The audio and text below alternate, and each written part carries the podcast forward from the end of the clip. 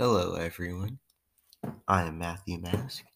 Today I would like to talk to you all about how I broke my arm for the first time when I was only 4 years old. Alright, the day started off as a regular Thursday. I was getting ready to go to my preschool, and my brother and sister were ready to go to their elementary school. So I remember waiting at the window and watching my brother get on his bus. I knew that was my chance to sneak up into his room, climb onto his bunk bed, and take his paper airplane. I didn't know why I wanted his paper airplane so badly, probably because I didn't know how to make one, and he did, so I decided it would just be easier to take his. So I climbed up his ladder, got to the top, and securely grabbed the paper airplane. Laid down on the bed for a few seconds. Then I heard my mom start coming up the stairs. Before I knew it, she was in the room because she heard me making so much noise. She said, "Matthew, what are you doing down there? Get down right now."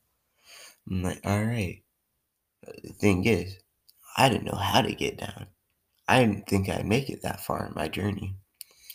So then, facing the wrong way, I just jumped. Unfortunately for me, as a 4-year-old who was not very coordinated, I fell towards my head and I landed right on my arm. Not a very pleasant experience.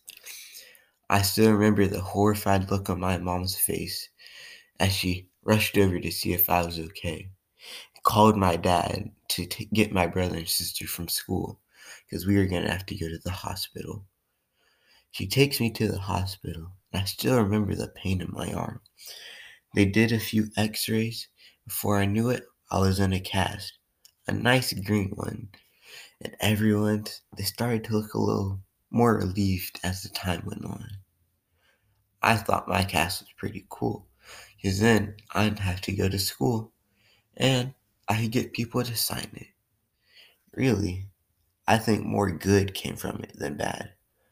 I also learned the proper way to come down a ladder and to not take something that's not mine.